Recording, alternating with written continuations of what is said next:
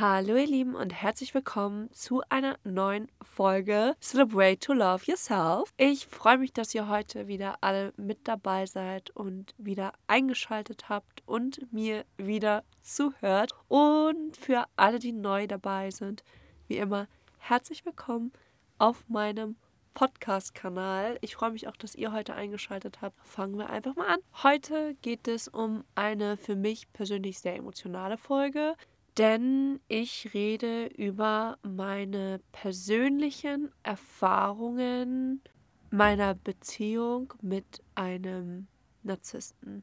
Und warum das Ganze für mich so emotional ist, ist erstmal der eine Grund, dass ich immer noch, immer noch, auch nach wirklich mehreren Jahren daran arbeite, an mir arbeite, um zu heilen. Also ich bin immer noch nach dieser Situation im Heilungsprozess. Es gibt immer noch Situationen, wo ich daran denke, was alles passiert ist und was dieser Mensch mit mir gemacht hat, wo mir die Tränen kommen. Also es ist immer noch tief in mir drinne. Und zum Zweiten ist es auch etwas sehr Persönliches, was mich auch, ein Mensch, der generell versucht, sehr stark zu wirken, sehr in Anführungsstrichen schwach aussehen lässt. Aber natürlich ist es nicht der Fall. Ich bin nicht schwach. Aber ich frage mich halt immer wieder, wie konnte mir das passieren? Warum ich? Warum habe ich das nicht gemerkt? Wie konnte ich das zulassen? Weil ich bin ja eigentlich eine starke Persönlichkeit, die solche Dinge nicht an sich ranlässt. Aber da kann man auch sehen, dass das auch Menschen passiert, die eigentlich generell eine starke Persönlichkeit haben, ein gesundes Selbstbewusstsein und Selbstvertrauen haben, dass trotzdem so jemand in so eine Situation kommen kann. Ich bin keine Psychologin. Ich kann natürlich keine Diagnose stellen. Ich kann natürlich nicht sagen, du bist ein Narzisst. Wie gesagt, ich bin keine Psychologin. Aber die Verhaltensmuster kamen einem Narzissten schon sehr nahe. also alles, was einen Narzissten ausmacht, spiegelt ihn quasi wieder. Trotzdem kann ich natürlich nicht aus psychologischer Sicht sagen, er ist ein Narzisst, weil ich diese Diagnose eben nicht stellen kann. Damals wusste ich aber gar nicht, ich habe mich noch nie vorher mit diesem Thema befasst. Ich wusste gar nicht, dass ich da einen Narzissten vor mir stehen habe. Ich wusste gar nicht, was das überhaupt bedeutet und wie schlimm das ist. Erst rückblickend, reflektiert gesehen, kann ich das richtig einordnen. Das Ganze fängt meistens an mit Lovebombing. Auch ein Wort, was ich vorher nicht kannte. Für diejenigen, die nicht wissen, was das ist, ich werde es einmal ganz kurz erklären. Es ist, dass jemand dir am Anfang der Beziehung sehr viel gibt. Und zwar mehr als gewöhnlich. Also wirklich überschwänglich viel, sodass du dich ganz besonders fühlst und ganz besonders stark geliebt. Ich meine, natürlich ist es schön, wenn jemand dir zu einem Date eine Rose mitbringt, aber ich rede von Dingen, die nicht normal sind. Dass jemand relativ schnell sagt, ich liebe dich, mit Geschenken überhäuft, mit Aufmerksamkeit überschwemmt was einfach nicht mehr, was einfach nicht mehr irgendwie normal ist, wo man sich so fragt, so, hm, krass. Ja, hätte mir vielleicht auffallen können, aber dadurch, dass mir dieser Begriff nicht geläufig war und dass ich nicht wusste, warum Menschen so etwas tun und was der Sinn und Zweck dahinter ist und mit welcher Absicht jemand so etwas tut, habe ich das nicht einordnen können. Im Gegenteil, ich habe mich ganz besonders gefühlt. Ich habe mich besonders gefühlt, bei allem, was dieser Mensch für mich getan hat. Ich wollte eigentlich gar nicht mit ihm in einer Beziehung sein. Ich habe ihn als Freund gesehen. Wir haben uns kennengelernt, wir haben ganz viel Zeit miteinander verbracht, wir haben ganz viel gechillt, aber da war auch keine körperliche Anziehung oder so. Ich meine, wir haben teilweise in einem Bett geschlafen und haben uns nicht angefasst. Und er hat ganz, ganz, ganz viel, viel gegeben, wo er in mir das Gefühl geweckt hat, dass er wirklich Interesse an mir hat, dass er wirklich alles für mich tun würde, dass er alles für mich geben würde. Und das hat mich attracted. Da habe ich dann gedacht so, wow, das ist aber wirklich ein toller Mensch. Noch nie hat sich jemand so um mich gekümmert, mir so viel Aufmerksamkeit, Zuneigung geschenkt und gegeben, mir so viele Überraschungen gemacht. Und es wirklich, es gibt verschiedene Sachen, wo ich das anhand von Beispielen auch nennen kann. Zum Beispiel hatte ich immer sehr spät Schule bis 22 Uhr, ich war auf dem, oder 22.30 Uhr, ich war auf einem Abendgymnasium ich habe ihm dann geschrieben, ja, ich muss jetzt nochmal ähm, zum Supermarkt mir was zum Essen kaufen. Ich habe nichts im Kühlschrank. dann hat er geantwortet, alles gut, Sushi ist schon unterwegs. Also das sind solche Sachen, ich meine, das ist jetzt nur eine Kleinigkeit, ne? Also das heißt eine Kleinigkeit, das ist super aufmerksam, aber das ist jetzt nicht direkt so dieses Love-Bombing. Aber solche Sachen waren halt ständig. Und du fühlst dich halt toll. Du denkst halt, du bist etwas ganz Besonderes. Ich fand das natürlich super aufmerksam und natürlich in der Dating-Phase ist es auch von jemand anderem süß, wenn er sich so um dich kümmert und wenn er an dich denkt. Aber es war halt kein gesundes Maß. Es war halt einfach zu viel von allem. Er wollte auch gefühlt ständig um mich herum sein. Also wir waren einmal zusammen in der Schweiz und sind wieder zurückgefahren. Ich musste wieder zurück nach Hamburg und er ist in seiner Heimatstadt äh, geblieben, was ein paar Stunden von Hamburg entfernt ist. Und er hat meinen Schlüssel eingesteckt. Und ich meine, das kann natürlich passieren. Also es ist jetzt nicht so, dass das nicht passieren kann und dass das nicht, äh, ja, wie sagt man das denn, ähm, vielleicht wirklich ein Versehen war. Aber ich glaube, er hat es bewusst gemacht um einen Grund zu haben, dann zu mir zu kommen. Ich habe das aber nicht so gesehen. Ich habe damals gedacht, ah Mist, irgendwie ist da jetzt ein Fehler unterlaufen, ist ja jetzt blöd, jetzt stehe ich hier vor meiner Haustür und weiß nicht, was ich machen soll.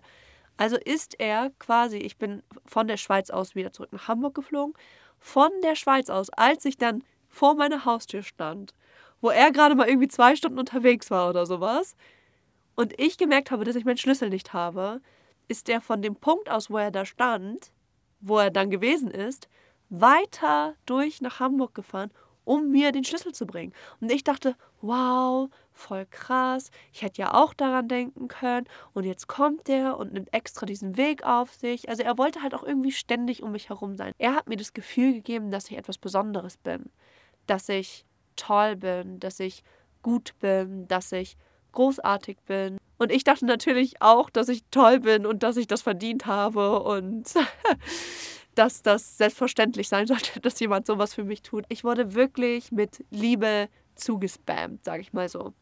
Es war wirklich viel. Also da gibt es ganz, ganz, ganz viele Beispiele, die ich euch nennen kann. Und wie gesagt, wir waren zu dem Zeitpunkt noch nicht mal richtig zusammen, also nicht mal offiziell. Und trotzdem kam mal so viel, bis ich mich dann wirklich in diesen Menschen auch verliebt habe. Ich meine, ob es jetzt, dass ich verliebt war in das, was er gemacht hat, oder ob es der Mensch war, spielt eigentlich in dem Zusammenhang überhaupt keine Rolle. Aber zu diesem Zeitpunkt dachte ich wirklich, dass ich in diesen Menschen verliebt bin. Und nachdem wir uns dann offiziell gedatet haben, dachte ich auch wirklich, dass ich diesen Menschen liebe. Ich war der festen Überzeugung, dass ich ihn liebe. Es war auf jeden Fall das, was ich in dem Moment für Liebe empfunden habe. Relativ schnell hat sich das Ganze dann gewendet und diese ganze Zuneigung, diese ganzen übertriebenen Geschenke, die er mir gemacht hat, das hat ganz schnell aufgehört. Und es fängt damit an, dass ein Mensch dich bewertet und abwertet. Er gibt dir das Gefühl, du bist nicht gut. Du bist nicht gut genug. Egal, was du tust, egal, was du machst, nichts reicht, nichts ist gut genug. Dieses Love-Bombing funktioniert ähnlich wie eine Droge. Jemand gibt dir ganz, ganz, ganz viel und es werden ganz viele Endorphine in dir ausgeschüttet, sodass du wirklich auf so einem Art High-Level bist und dann nimmt jemand dir das Ganze so von einem auf den anderen Tag und du fällst in so ein Loch rein. So kann ich das am besten beschreiben. Du fragst dich auch, wie konnte das passieren? Es gab gar keine Vorwarnungen oder gar keine Signale. Dieses Gefühl, was dieser Mensch dir die ganze Zeit gegeben hat, du bist toll, du bist gut, du bist wunderschön, du bist großartig, er respektiert dich, er liebt dich, er sieht dich so auf dem High-End-Level. Und dann auf einmal fängt er an, dir zu sagen, du bist nicht gut genug, du bist nicht hübsch genug, du bist nicht smart genug, alles, was du machst, ist schlecht, alles, was du machst, reicht nicht, nichts reicht im Generellen. Du fühlst dich auf einmal so, als ob dir jegliches Glück, was vorher da war, genommen worden ist und du möchtest unbedingt wieder auf diesem High Level sein. Du möchtest unbedingt wieder dieses Gefühl von Glück und von allem, was dieser Mensch dir am Anfang gegeben hat, dieses Gefühl möchtest du wieder haben. Also es ist ähnlich, es ist ähnlich wie eine Sucht. Ich muss auch sagen, mir sind wirklich ganz viele Dinge erst im Nachhinein aufgefallen.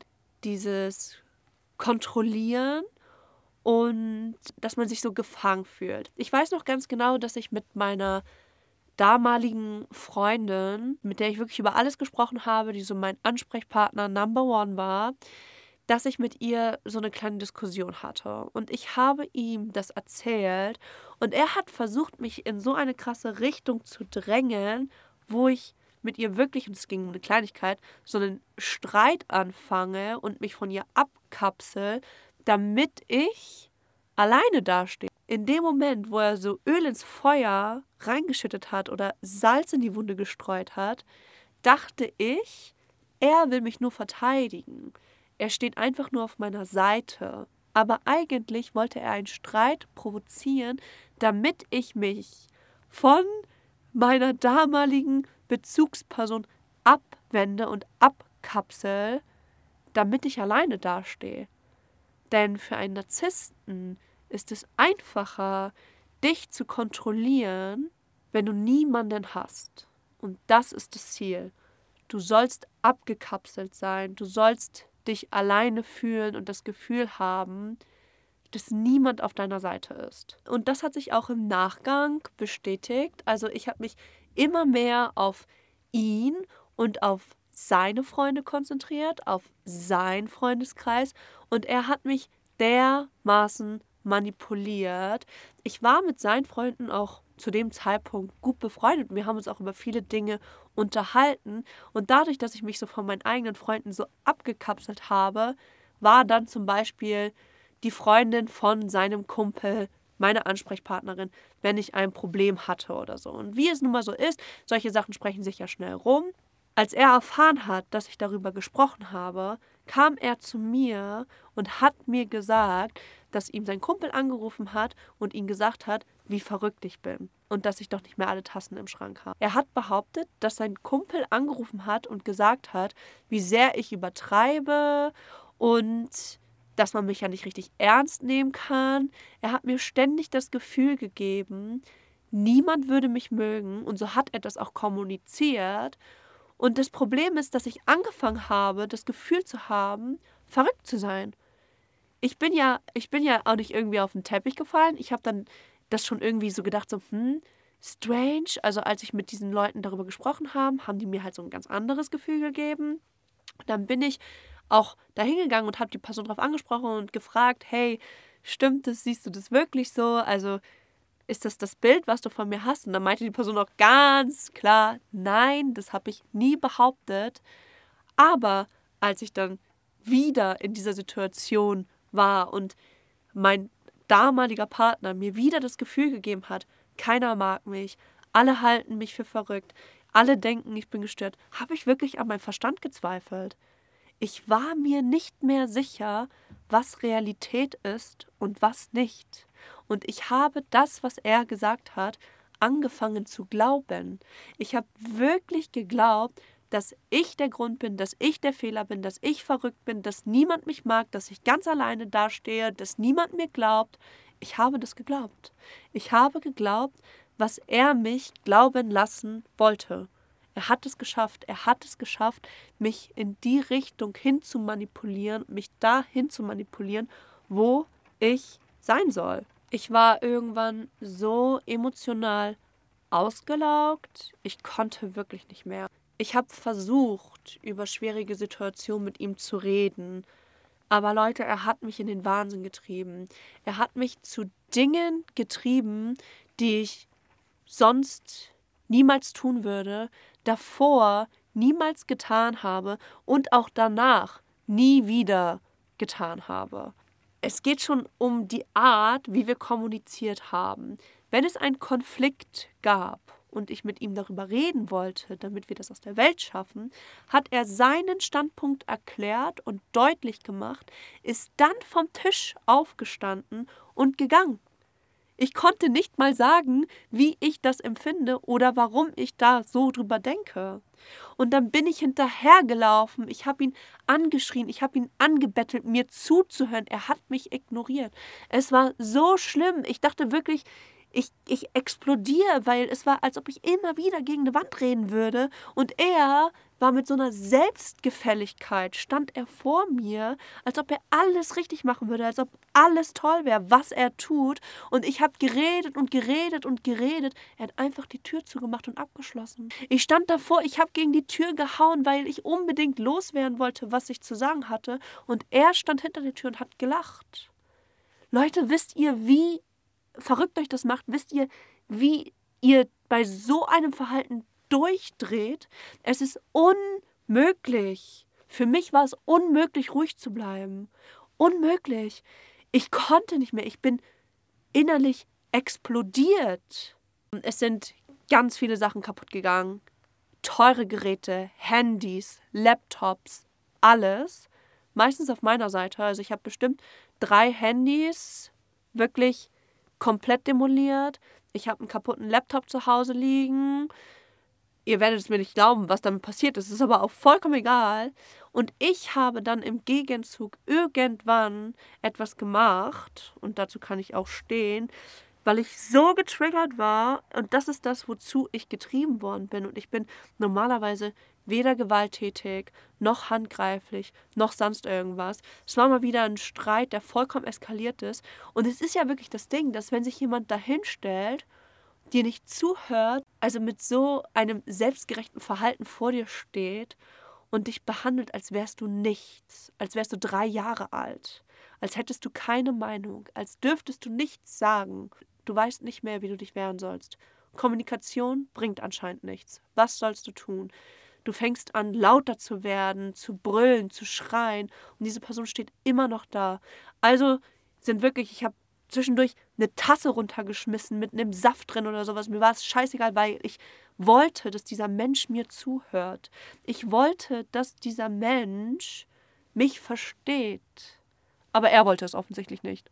Er, für ihn war alles cool, für ihn war alles gut, so wie es lief, so wie es war. Ich war die Verrückte. Natürlich, am Ende war ich die Verrückte, weil ich diejenige bin, die Tassen durch die Gegend schmeißt. So wurde das am Ende dann kommuniziert, klar. Aber man muss mal darüber nachdenken, wozu mich diese Person eigentlich getrieben hat. Nach jedem Streit kam dieses typische Push-and-Pull-Spiel. Ich bin gegangen, ich habe meine Sachen genommen, bin zu einer Freundin gefahren, zu meiner Mutter, was auch immer, nach Hause gefahren. Ich wollte nicht da sein. Er hat mich dann wirklich zwei, drei, vier Tage ignoriert und dann so getan, als ob nie etwas gewesen wäre. Er hat mir dann geschrieben, hey, wann kommst du denn wieder? Ich hoffe, es geht dir gut und mir wieder so ein bisschen so kleine Zuckerstückchen zugeworfen, sodass ich wieder auf ein Level kam nach diesen ganzen ultra negativen Erfahrungen. Mir musste mir wirklich nur so ganz, ganz, ganz wenig geben, dass ich wieder so Glück verspürt habe, weil es mir, weil ich an so einem tiefen Punkt war, dass es gereicht hat, mir wirklich nur ein ganz kleines bisschen zu geben, um mich wieder gut zu fühlen. Wirklich. Deswegen bin ich wieder zurückgekommen. Und das Ganze fing wieder von vorne an. Und wieder und wieder und wieder. Ich kann euch nicht sagen, wie oft ich in dieser Situation war. Und es hat wieder und wieder und wieder von vorne angefangen. Und Leute, sich von einem Narzissten zu trennen und zu heilen, ist ein Prozess, der so lange dauert und dem wünsche ich wirklich keinem. Man muss ja auch wirklich sagen, dass ich der Überzeugung war, dass ich diesen Menschen liebe. Ich dachte wirklich, dass ich diesen Menschen liebe. Das Einzige, was ich die ganze Zeit im Kopf hatte, war, dass ich es, dass ich wollte, dass es wieder so wird wie vorher. Ich habe mich ja in diesen Menschen verliebt. Aber der Mensch, in den ich mich eigentlich verliebt habe, der existiert gar nicht. Den gibt es gar nicht. Und der wird auch nie wiederkommen. Sich bewusst zu machen, dass dieser Mensch nicht existiert und dass dieses Gefühl nicht zurückkommen wird, ist extrem hart. Und wenn du es dann geschafft hast, dich aus dieser Beziehung zu lösen, was so schwer ist, weil diese Menschen ganz genau wissen, wie sie bestimmte Werkzeuge einsetzen, um dich immer wieder zurückzuholen. Und zwar immer und immer und immer wieder. Wenn du es wirklich geschafft hast, dich dauerhaft von diesen Menschen zu trennen und aus dieser Beziehung zu lösen, dann hast du einen ganz, ganz lang Heilungsprozess vor dir. Dir wird es vermutlich schwer fallen, Menschen zu vertrauen, das Gute im Menschen zu sehen, dich emotional wieder zu öffnen, dich auf Menschen einzulassen, zu glauben, dass du gut bist dich selber wieder zu lieben, weil dir dieser Mensch ja das Gefühl hat, dass du nicht liebenswert bist, dass du nicht gut bist, dass du vielleicht nicht schön bist, dass du vielleicht zu dick bist, dass du vielleicht was auch immer nicht smart genug bist. Du zweifelst ja so an dir selber und erstmal wieder auf einen Punkt zu kommen, wo du realisierst, dass es nicht an dir liegt und dass du gut bist, dauert extrem lange und du musst sehr doll an dir selber arbeiten, damit du wieder auf ein Level kommst, auf dem du dich selber schätzt und liebst und respektierst und dir wieder selber bewusst ist, dass du gut bist, wie du bist.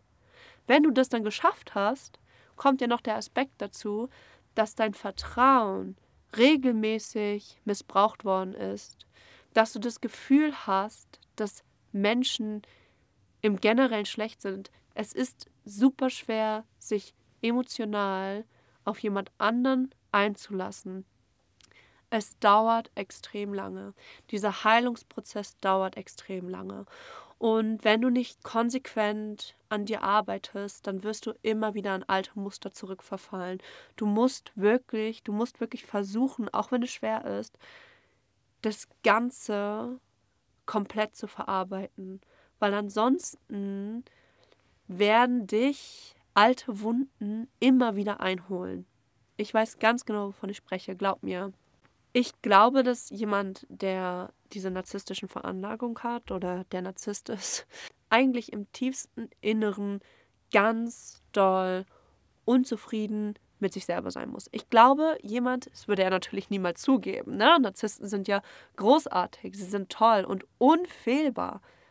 Aber ich glaube, dass ein Narzisst im tiefsten Inneren genau weiß, dass er eigentlich gar nicht so toll ist und dass er eigentlich gar nicht so zufrieden mit sich selber ist, wie er von sich behauptet. Ich glaube, dass diese Menschen ein ganz, ganz, ganz schlimmen Struggle mit sich selber haben. Denn wenn du wirklich von dir überzeugt bist und dich gut findest und dein Leben liebst, dich selber respektierst und schätzt, dann hast du es, weiß Gott, nicht nötig, andere Menschen so klein zu machen, so zu manipulieren, so schlecht zu reden und so ekelhaft zu behandeln.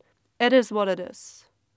Ich bin der Überzeugung, jemand, der jemanden so behandelt, der muss ein ganz winzig kleines Ego haben und ganz, ganz, ganz wenig Selbstvertrauen. Und dieser Mensch muss sich selber im tiefsten Inneren so hassen und so ungeliebt fühlen, dass er das nicht anders kompensieren kann, als indem er andere Menschen immer wieder klein macht und immer wieder schlecht macht. Es ist natürlich auch möglich, eine funktionierende Beziehung mit einem Narzissten zu führen. Also ich persönlich, für mich wäre das nichts. Aber der erste Punkt ist, wenn du eine Beziehung mit einem Narzissten führen möchtest, muss dieser Mensch eingestehen, dass er Narzisst ist und er muss bereit dazu sein, mit dir an dieser Beziehung gemeinsam zu arbeiten. Wenn das nicht gegeben ist, dann wird diese Beziehung kläglich scheitern und du wirst auf Dauer sehr doll darunter leiden. Wenn er aber bereit dazu ist, dann musst du klare Grenzen setzen. Du musst dich selber reflektieren und die Dynamik eurer Beziehung verstehen und wissen, dass es vermutlich niemals auf einem Level sein wird. Du musst reflektiert sein und wissen, warum dieser Mensch dich so behandelt, warum dieser Mensch das tut. Und du musst auch in gewisser Maßen damit klarkommen und dich damit abfinden, dass dieser Mensch dir niemals diese ehrliche Zuneigung geben kann. Narzissten sind meistens super empathielos. Er wird niemals das Interesse an dir zeigen, was du dir vielleicht wünschst. Wenn du damit klarkommst, dann ist eine Beziehung mit einem Narzissten möglich. Aber priorisiere deine eigene mentale Gesundheit. Wenn es dich auslaugt und wenn du unglücklich bist, dann ist der Preis zu hoch. Dann musst du in Betracht ziehen, Egal wie lange du das schon durchgemacht hast, egal wie lange du schon in dieser Beziehung bist, ob du vielleicht verheiratet bist, ob ihr vielleicht ein Haus zusammen habt oder generell Eigentum oder ob ihr Kinder habt, du musst in Betracht ziehen, dich zu trennen. Ich habe dir jetzt ein bisschen etwas über meine Beziehung mit einem Narzissten erzählt, über meine persönliche Erfahrung, wie man damit umgehen kann, wenn man denn wirklich die Kraft dazu hat. Aber ganz ehrlich, ich kann es keinem empfehlen. Ähm, aber die Entscheidung muss natürlich jeder für sich selber treffen. But, girl, I think you will be happier without him. And you deserve so much better. I really believe in that. Aber wie gesagt, diese Entscheidung kann ich dir leider nicht abnehmen. Ich hoffe, ich konnte dir wieder das ein oder andere mit auf deinen Weg geben.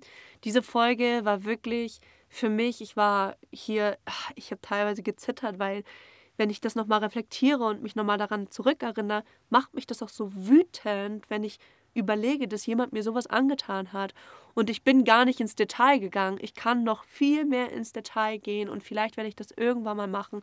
Aber das ist jetzt nicht unbedingt wichtig. Was dieser Mensch mir angetan hat, war ganz, ganz schlimm und ich wünsche es wirklich keinem. Also wenn du diese Warnsignale erkennst, lauf. So weit und so schnell du kannst. Glaub mir, es wird in einem Desaster enden.